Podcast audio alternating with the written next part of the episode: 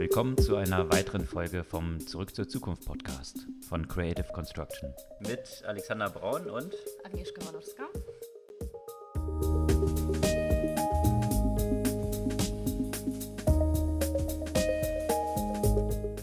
Was gab's Neues letzte Woche? Letzte Woche war ganz schön turbulent im Tech, habe ich das Gefühl. War turbulent und du bist auf ein paar Events gewesen und ich war im Urlaub in der Zwischenzeit. Jetzt wieder da. Aus Albanien, was ich jedem empfehlen kann übrigens. Äh, ist ja noch ein echter Geheimtipp. Du warst ja auch schon, aber Genau. das äh, wirklich kann ich jedem So nur sehr ans Herz legen. Auf jeden Fall. Ja. Ja. Aber wir sind ja jetzt hier kein Reisepodcast, aber äh, trotzdem nach Albanien fahren. Aber ansonsten, Ansonsten, ich habe das Gefühl, dass sich wirklich das meiste in der Technologie um das Thema China drehte und im Konkreten um das Thema Huawei. mhm. Und das ja besonders ja, durch die Sanktionen quasi hart getroffen wurde.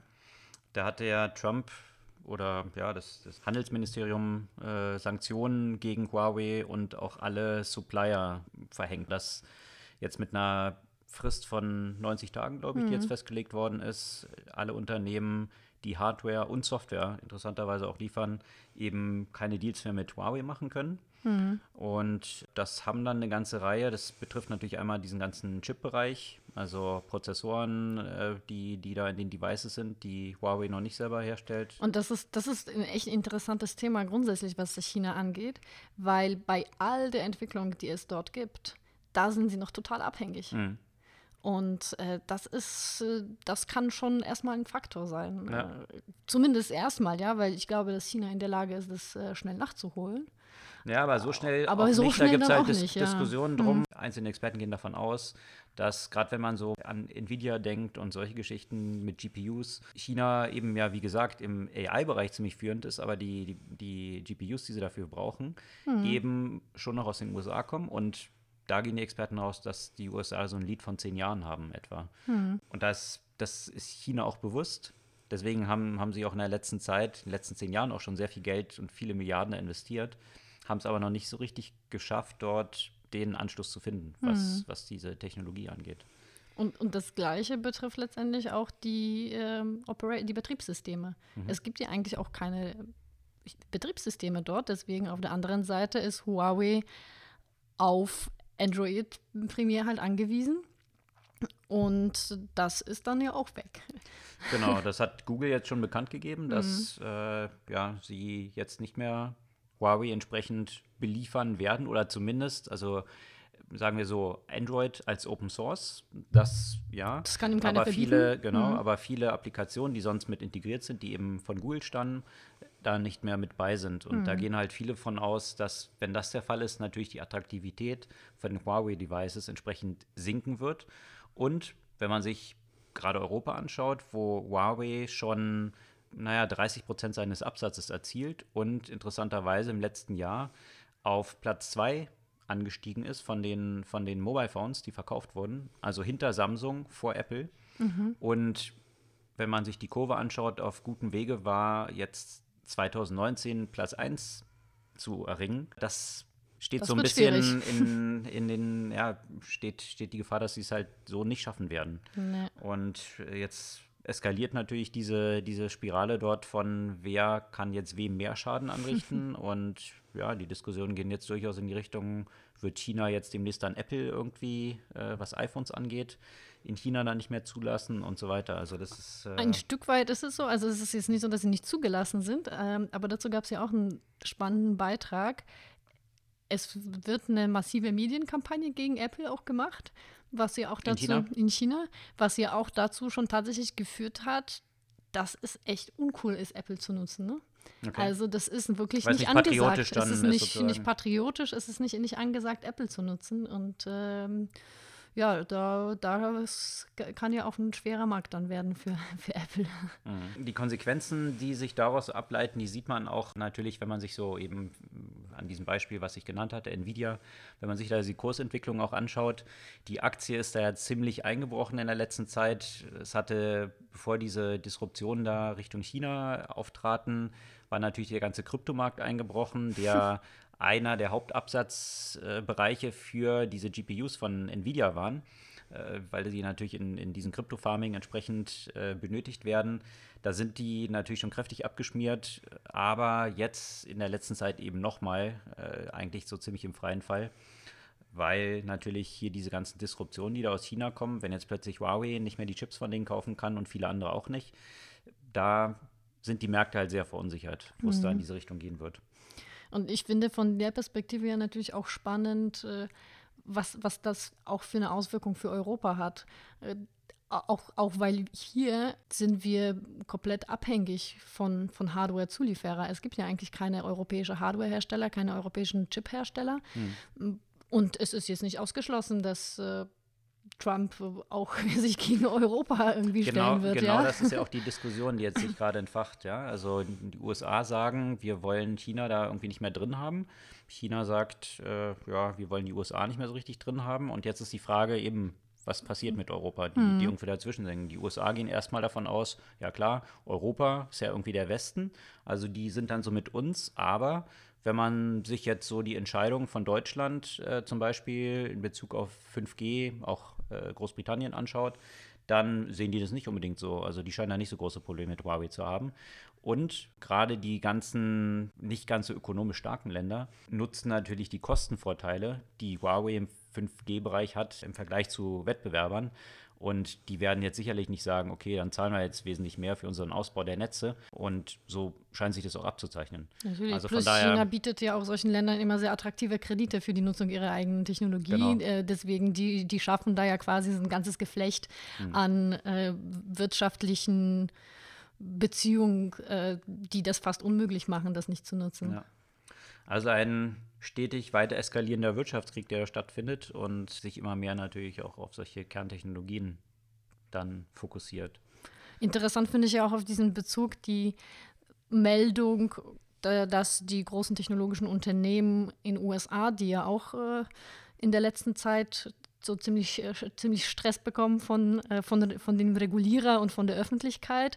Äh, gerade von dem Kontext muss man Unternehmen wie Facebook zerschlagen. Mhm. Sagen Sie als Antwort, nutzen Sie das natürlich auch, diese Situation dazu zu sagen, nein, gerade deswegen darf man uns ja nicht zerschlagen, weil so, nur so sind wir konkurrenzfähig gegenüber China. Also äh, nutzen das so ein bisschen für die eigene hm. PR natürlich, so eine Situation oder für die eigene Argumentation. Hm.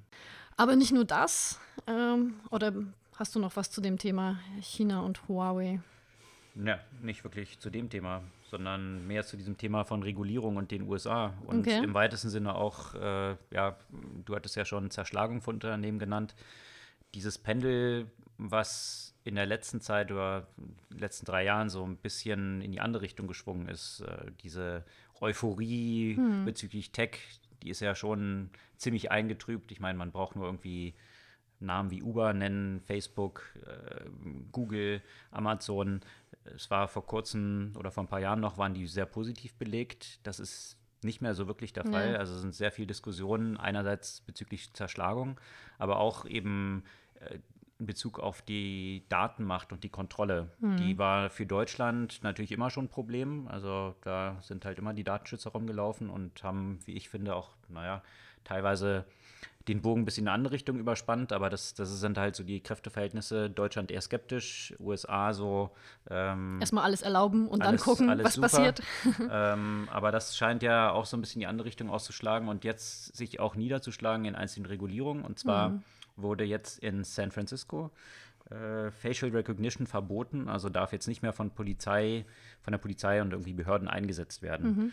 Und das ist natürlich schon auch, naja, eine ziemlich weitreichende Entscheidung, weil die Wege, wie es bisher dort eingesetzt wurden, sind ja auch nicht äh, solche Wege, wie es in den äh, wie, wie es etwa in China der Fall ist, dass man jetzt irgendwie flächendeckend mit Kameras auf Straßen mhm. Leute dynamisch identifiziert, sondern unter anderem, wie es dort eingesetzt wurde, ist auch von Polizeibehörden, dass irgendwelche Datenbanken, wenn ich jetzt ein Matching machen will von, von einem, der gesucht wurde, dann kann das eben AI entsprechend äh, in drei Minuten in dieser Datenbank finden und dann Matches mhm. aufzeigen, wo ein Mensch äh, 30 Tage für braucht. Ja? Also die Polizeiarbeit dadurch sehr erschwert wird. Auf der anderen Seite, also ich muss sagen, ich befürworte diese Entscheidung aus dem Grund, dass die Facial Recognition Systeme, die aktuell existieren, einfach zu, so einen großen Bias im Moment äh, noch haben. Die sind, die sind einfach nicht ausreichend ausgereift. Und gerade führen sie dazu, dass sie auch bestimmte Biases, die, äh, die, die, die bereits existieren, gerade bei der Polizei, einfach noch verstärken. Dadurch, dass zum Beispiel die, die Systeme deutlich schlechter sind, wie auch die weißen Menschen darin schlecht sind, Schwarze äh, voneinander zu unterscheiden. Mhm. Und äh, das, das bestätigt äh, eben einfach, äh, das verstärkt einfach noch das Problem, äh, dass das bereits in dem, in dem Justiz- äh, oder bei der, bei der Polizeiarbeit existiert. Ja, wobei ich finde, in dem Kontext, wie es jetzt eingesetzt wird, also ja, diesen Bias gibt es, auch was du halt gesagt hast, was irgendwie Farbige angeht, dass die dort wesentlich schlechter sind, weil es nicht so viel Trainingsdaten mhm. diesbezüglich dann gibt. Aber dass es jetzt nur an, an Facial Recognition liegt, es gibt dort ganz andere Fälle, äh, die jetzt eben dort auch aufgepoppt sind, wie Herz, ja, Autovermietung, mhm. die vollkommen ohne irgendwelche AI, sondern äh, durch, durch äh, ihr Datenbanksystem automatisch Autos melden, die gestohlen angegeben wurden. So, jetzt mhm. hatten sie da einen Fehler im System und jetzt wurden plötzlich irgendwelche Leute festgenommen und haben über Nacht und äh, bis, bis man dann identifiziert hat, oh, es war ein Fehler, haben dann im Gefängnis gesessen, mhm. die ein Auto gefahren haben, was ganz normal gemietet war und das hat jetzt gar nichts mit irgendwie AI zu tun, sondern einfach mit schlechten Einsatz von Computer Computersystemen. Das ist halt grundsätzlich der Fall. Und dass man jetzt AI oder Facial Recognition zum Matchen von Fahndungsprofilen nicht einsetzen darf. Ich weiß nicht, ob das wirklich ein Fortschritt ist. Also das, es geht ja nicht darum, dass man äh, automatisch dann Leute dann gleich festnimmt, sondern dass die Arbeit des, des Abgleichs von, von Leuten, die gesucht sind, mit, den, mit der Datenbank an Fotos, die dort hinterliegt, dass, dass mhm. die auf Basis von, von äh, Facial Recognition erfolgt. Ähm, also diese, diese Arbeit dann wesentlich erleichtert wird. Dann muss der Mensch im nächsten Schritt ja immer noch entscheiden, aus den Vorschlägen, die dann gebracht werden, wo Matches gefunden wurden, zu sagen, ja, das scheint tatsächlich diese Person zu sein oder eben nicht. Das Problem ist aber, äh, also so sehr, wie ich, wie ich das ja auf der einen Seite auch nachvollziehen kann und unterstützen kann, äh, weil das ja auch in vielen Fällen auch wirklich positiven Outcome haben kann, der, der Richtige wird dann gefunden. Auf der anderen Seite haben die Menschen mittlerweile die, sehr stark die Tendenz, sich auf die Technologie zu verlassen und die Empfehlungen der Technologie auch anzunehmen. Und gerade wenn du jemanden dort hast, der eh schon so einen starken, also antizipierten Racial Bias hat, mhm. der, der dann so ein Bild noch vorgeschlagen bekommt, äh, denke da noch mal zweimal drüber nach, ist das wirklich der, derjenige oder, oder akzeptiert er das dann einfach? Und ich weiß es, ich habe ja auch noch keine Lösung, äh, ehrlich gesagt, äh, wie, wie, man, wie man das Thema angehen müsste, weil ich verstehe auf der einen Seite solche Verbote sind vielleicht dann ja auch problematisch, weil man sich für viele in vielen Fällen einfach den Möglichkeiten verschließt, äh, bessere Polizeiarbeit äh, zu machen. Auf der anderen Seite ist es halt, äh, gibt es halt einfach diese Probleme. Ich finde es halt immer abhängig wirklich von, vom Einsatz. Ja? Also, dass es, dass es so flächendeckend wie in China erfolgt, wo sämtliche Leute, die irgendwie auf Straße unterwegs sind, permanent identifiziert werden. Und das ist sicherlich nicht das, was wir hier kurzfristig in einer westlichen Gesellschaft wollen. Mhm. Also ich denke mal, diesen Konsens gibt es. Die Frage ist eben, und deswegen finde ich es auch gut, dass man darüber nachdenkt mhm. und dass es halt eine offene Diskussion ist, weil ein Automatismus sehr schnell in diese Richtung gehen kann, dass, dass das so passieren wird. Von daher finde ich die Diskussion wichtig. Äh, wenn man dann gleich mit Verboten rangeht, da finde ich es halt schon wichtig, sich darüber Gedanken zu machen, äh, in welchen Fällen, also mhm. was man verbietet.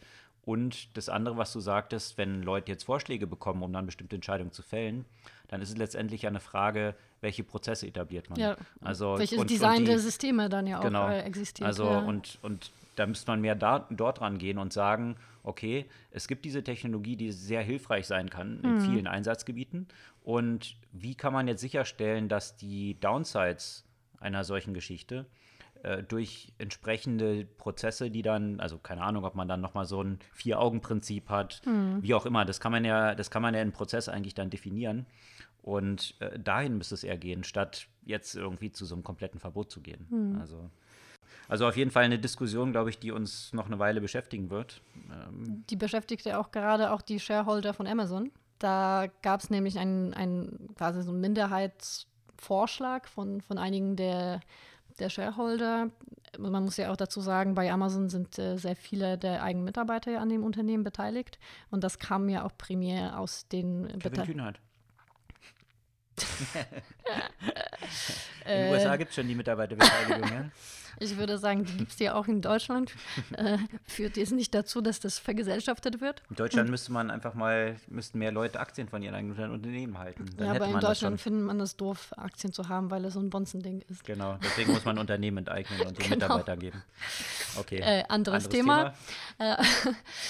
Auf jeden Fall kamen von, von den, unter anderem von den Mitarbeitern äh, zwei, zwei Themen. Und zwar auf der einen Seite eine stärkere Verpflichtung des Unternehmens zur Reduktion des CO2-Ausstoßes und auf der anderen Seite das nicht der, das, der Verbot oder der selbst aufgelegte Verbot äh, das äh, Facial Recognition System, das Recognition heißt es äh, von Amazon, ähm, an entsprechend Behörden und Staat zu verkaufen. Mhm.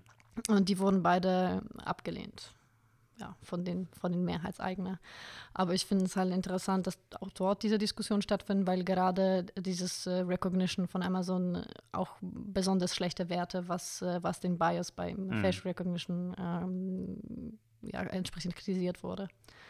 Das ist eine ganz spannende grundsätzliche Entwicklung. Äh, das, was ich vorhin genannt habe, auch mit diesem Pendel, was jetzt so in diese andere Richtung eher mhm. ausschlägt, dass dieser Druck immer stärker eigentlich von eigenen Mitarbeitern kommt. Ja. Also du hast auch äh, das, was du jetzt mit Amazon genannt hast, okay, das sind jetzt irgendwie Shareholder, aber es gibt natürlich auch ähm, Mitarbeiter, die dann aufbegehren und sagen, nee, da in diesem Bereich möchte ich dann nicht mehr arbeiten. Also mhm. Also das halt, bei Facebook hat man es auch gesehen, äh, kam auch in der letzten Woche dann Berichte zu raus, dass Facebook seit dieser ganzen Cambridge Analytica äh, Story echte Probleme hat, Top-Talente von Unis irgendwie noch anzustellen, mhm. weil die keine Lust haben, für dieses Unternehmen zu arbeiten. Mhm. Und äh, die können sich eh aussuchen, für welches Unternehmen sie arbeiten. Und das ist halt die Schwierigkeit. Und äh, bei Google hat man es auch gesehen, wo man Walkouts gehabt hat, eben wegen Gender-Themen, äh, Gleichberechtigungsthemen, Technologie, wegen, äh, Militär, Militäreinsatz, ja. lauter solchen Geschichten. Finde ich eine interessante Entwicklung, dass dieses, diese Macht, die dort die Mitarbeiter gerade in so einem Bereich, wo sie ja, wirklich sehr gut bezahlte Mitarbeiter sind. Und sehr umworben werden, auch von der Kon werden, Konkurrenz. Ähm, mhm. diese, diese auch ausnutzen und äh, klar, ja, klare Kante zeigen wollen, mhm. wofür sie stehen und wofür sie bereit sind zu arbeiten und wofür nicht. Also mhm. auch eine interessante Entwicklung, auf die, da gab es auch einige Artikel zu, solche Unternehmen noch gar nicht eingestellt sind, wirklich. Mhm. Also Google ist da so ein bisschen am Schwimmen gewesen, weil dann auch so, naja, es gab dann irgendwie so Geschichten von bestimmten Vergeltungsaktionen, dass dann irgendwelche E-Mails rumgeschickt wurden, wo die Leute bloßgestellt werden sollten. Und dann wurde natürlich gesagt, nein, nein, das ist halt nicht offiziell von Google, wir würden sowas niemals, ähm, niemals machen. machen. und mhm. nicht tolerieren. Ähm, aber sowas passiert dann halt auch, ja. Und da sind, glaube ich, eine ganze Menge Unternehmen in diesem Tech-Umfeld jetzt, glaube ich, auch so ein bisschen am Umdenken und, und müssen selbst erstmal so eine Position dafür finden, hm. wie sie darauf oder mit diesen, mit diesen Konsequenzen eigentlich umgehen. Hm. Zu Facial Recognition noch eine Sache, äh, weil es gibt ja auch nämlich einen ganz positiven Einsatzbereich für Facial Recognition, der ethisch unproblematisch ist, im Gegenteil. Und zwar bei den Pandas. Auch in China, interessanterweise. Die, die Riesenpandas sind ja auch eine bedrohte Spezies und äh, die sind äh, zwar grundsätzlich klar zu erkennen, aber natürlich sind die Einzelnen nicht sehr gut voneinander mit bloßem Auge zu unterscheiden. Ja?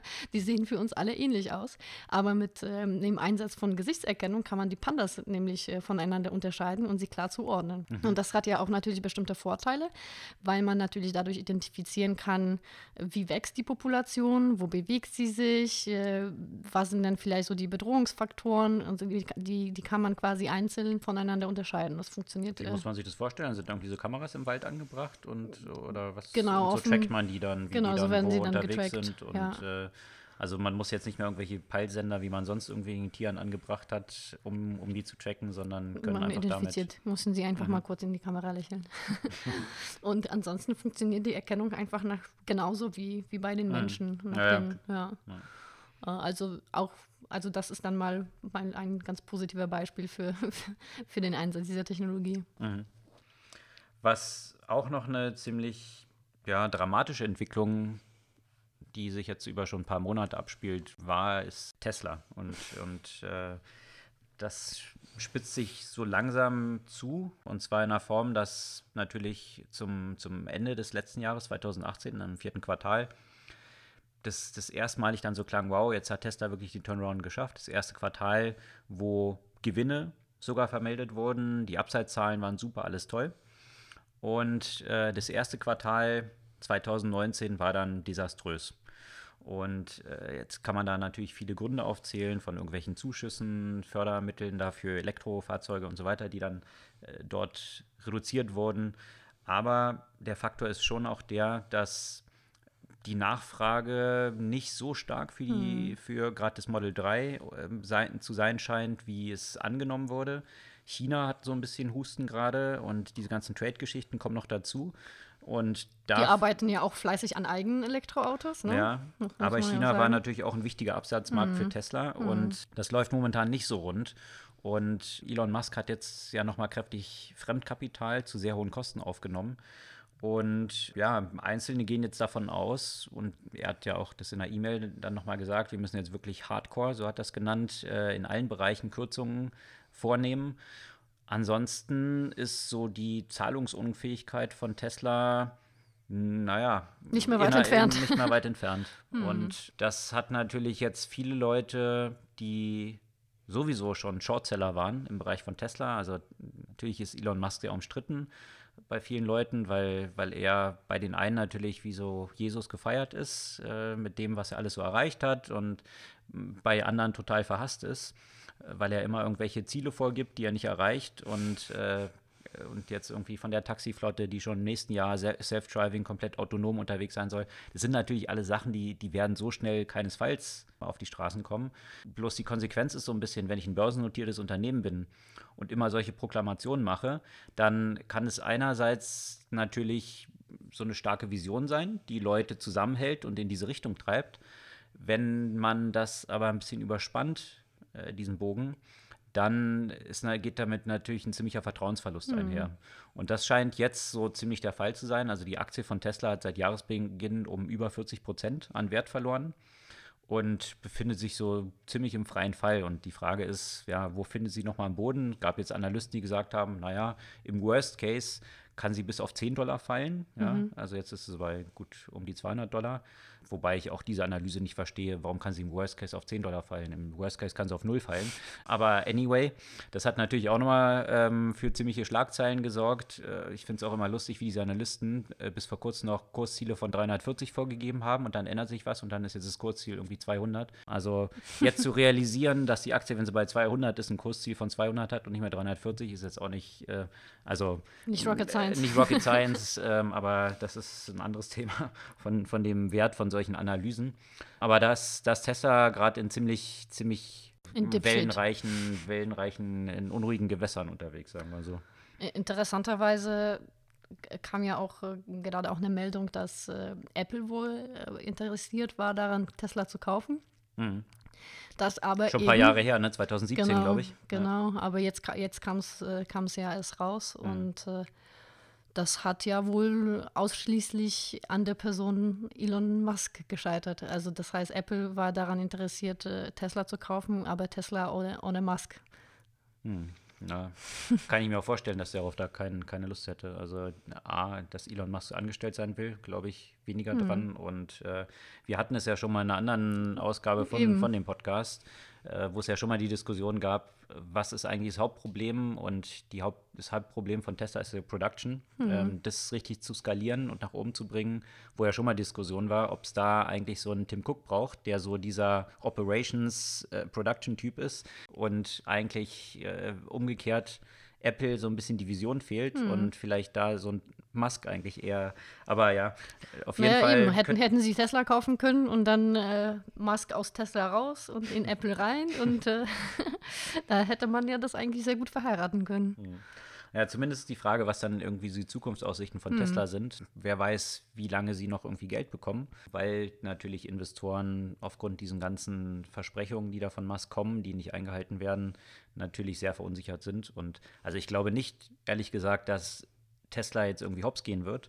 Die Frage ist bloß, ob dann irgendwann äh, als, als letzte Option eben jetzt ein Apple zum Beispiel Tesla Doch, dann irgendwann sich mal reinspringt. äh, unter den Nagel reißt. Naja, vielleicht musste man, vielleicht kommt auch irgendwann mal auch Elon Musk zu der Erkenntnis, dass das für ihn auch mal Zeit ist, vielleicht ein bisschen zurückzutreten Hm. bei Tesla und sich dann zum Beispiel um andere Sachen zu kümmern, weil äh, eine gute Nachricht gab es ja äh, in der Woche für Elon Musk. Und zwar seine Boring Company hat ja den äh, Zuschlag in Las Vegas bekommen für die Untertunnelung und den Transport entsprechend, also sein quasi sein Hyperloop-Konzept dort einzubringen. Und das ist nicht. Nee, aber Boring ist doch was anderes als Hyperloop. Ist das was anderes? Ja. Also ich dachte, Boring- das ist ja auch ein ähnliches Konzept.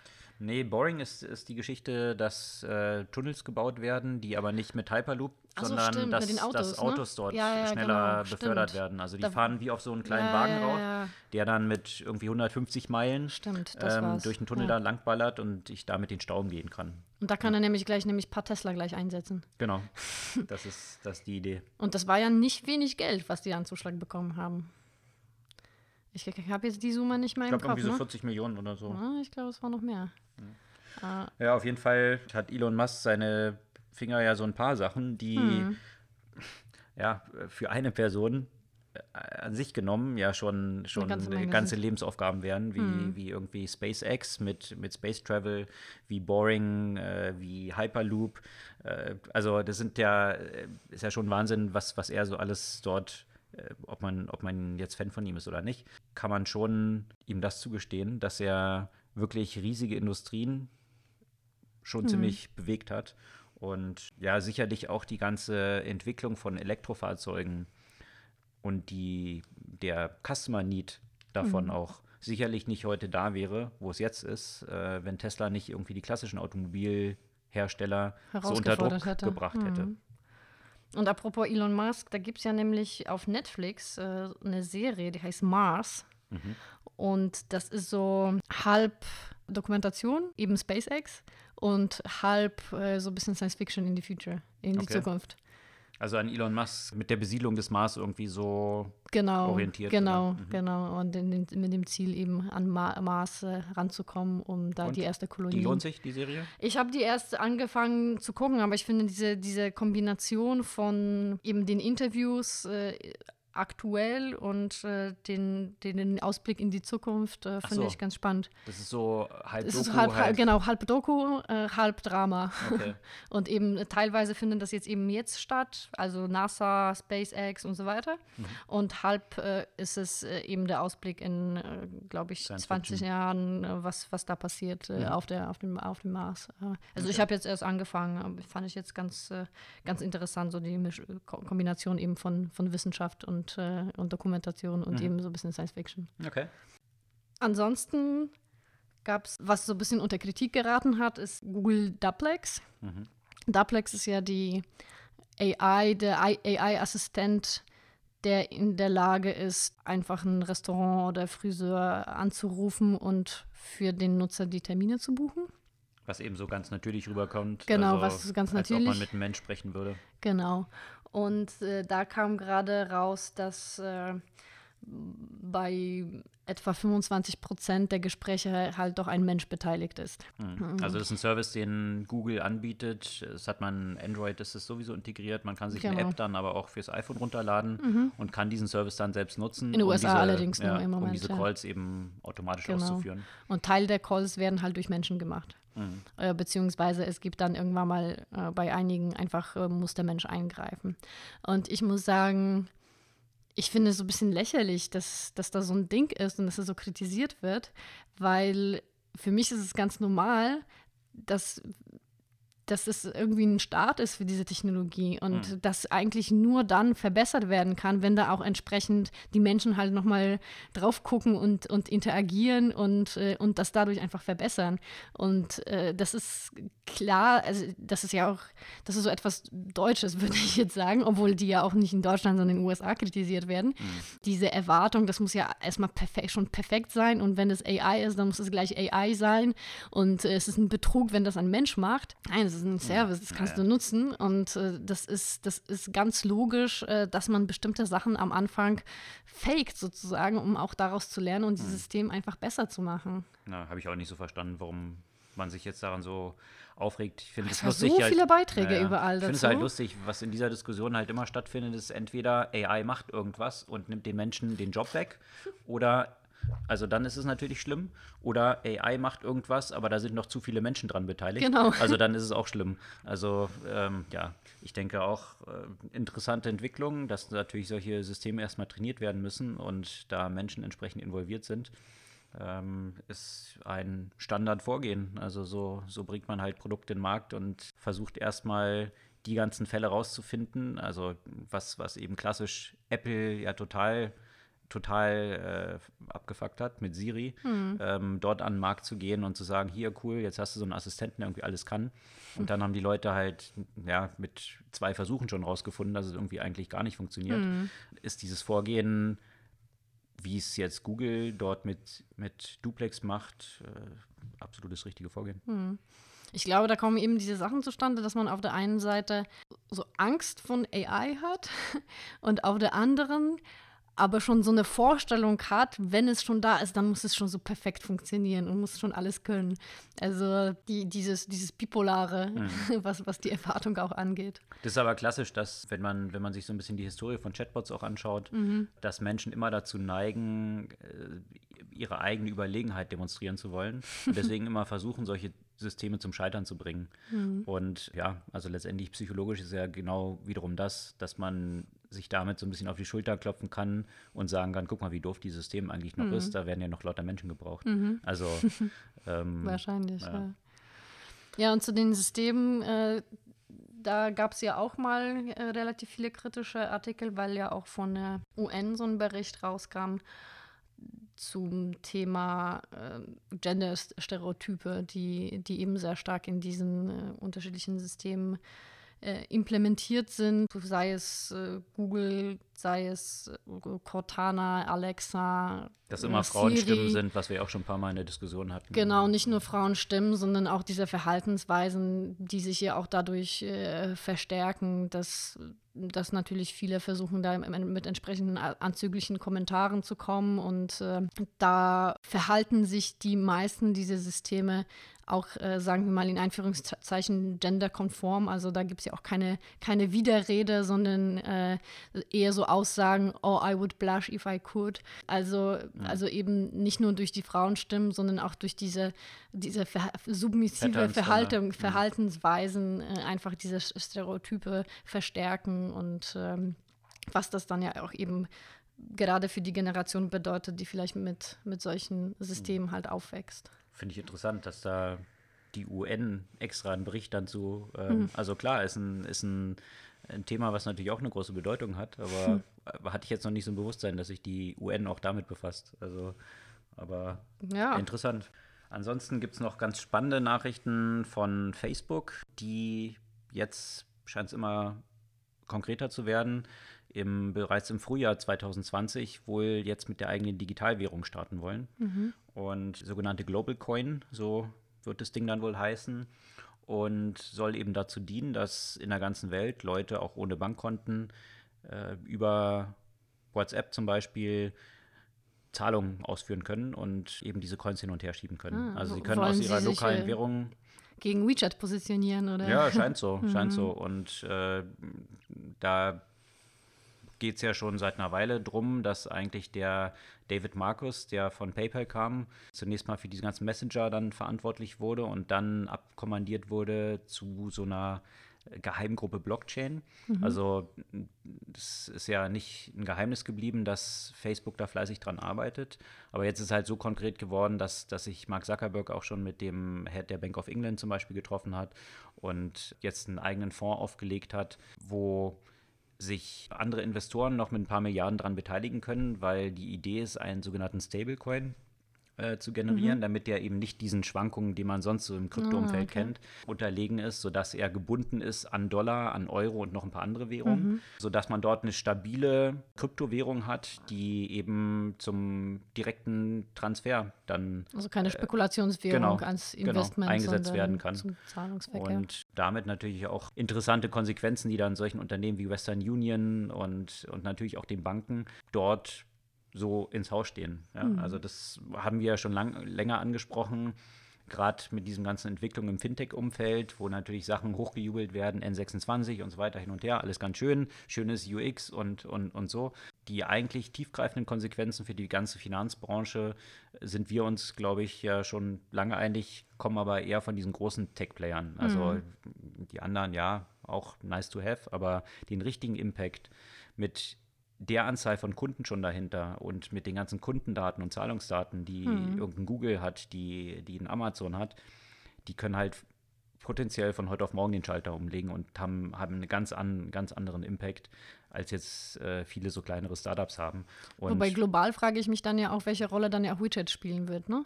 Also man kann jetzt sagen, das wird sich vielleicht jetzt nicht so, nicht so schnell in, in Europa und USA etablieren, ja auch schon aufgrund vielleicht auch anderer Anforderungen an, an, an Customer Experience.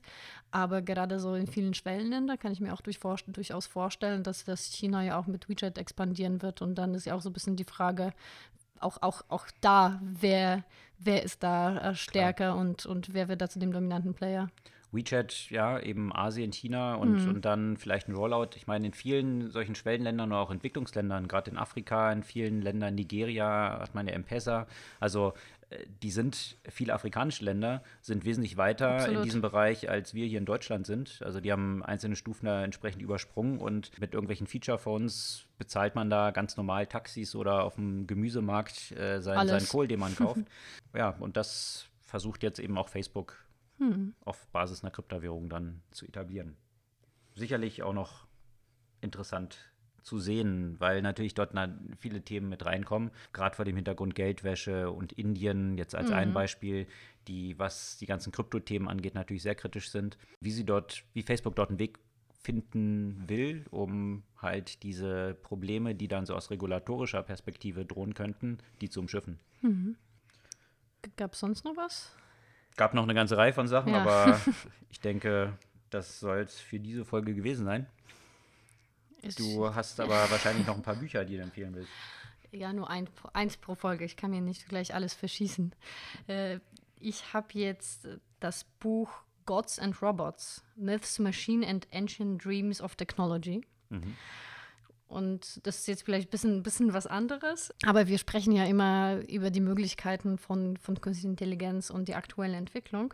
Und das geht so ein bisschen in die andere Richtung.